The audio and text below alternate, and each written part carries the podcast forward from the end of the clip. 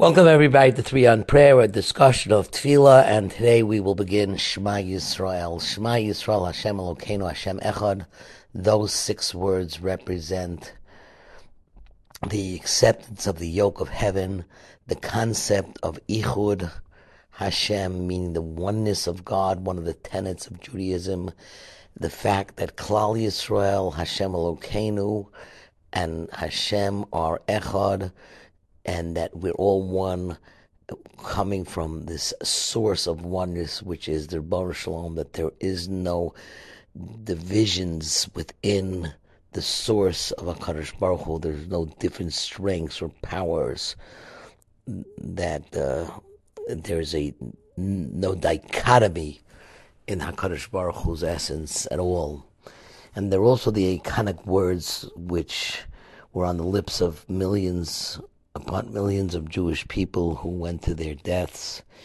Originally, from Rabbi Akiva's own death, when the Gemara tells us that when he was being brought out to uh, his final uh, execution with torturous ripping of his skin, b'masreka shel barzel, he was saying Kriya Shema, and his students asked him, Rebbe Ad Khan, and he said that all my life I waited for this pasuk. When will this come to my hand and I will actually fulfill it?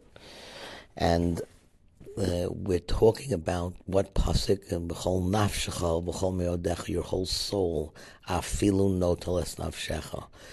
But it does seem that even that those words of b'chol nafshecha are the words that define the reason for giving one, one's life for HaKadosh Baruch for Hashem, but the words used are always seem to have been Shema Yisrael, Hashem Elokeinu, Hashem Echad.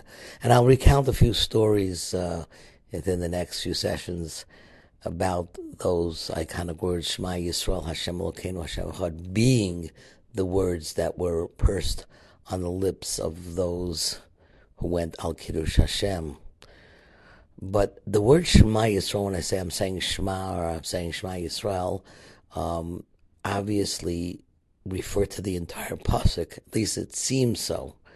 I was once uh, on Central Avenue here in Cedarhurst, and um, a guy who did not look Jewish at all came over with the word tzedakah, and it didn't sound like they were uh, natural. It sounded like it was practiced from some sort of book. Tzedakah and I asked him, Are you Jewish? Of course. And he said um, uh, to me, uh, Of course I'm Jewish. And he, he said, I uh, pray at this uh, synagogue. And he mentioned the name.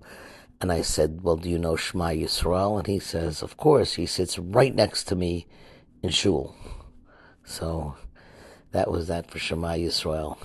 But that's the end of the first little opener, and uh, we will continue with very interesting stories and comments and explanations of Shema Yisrael.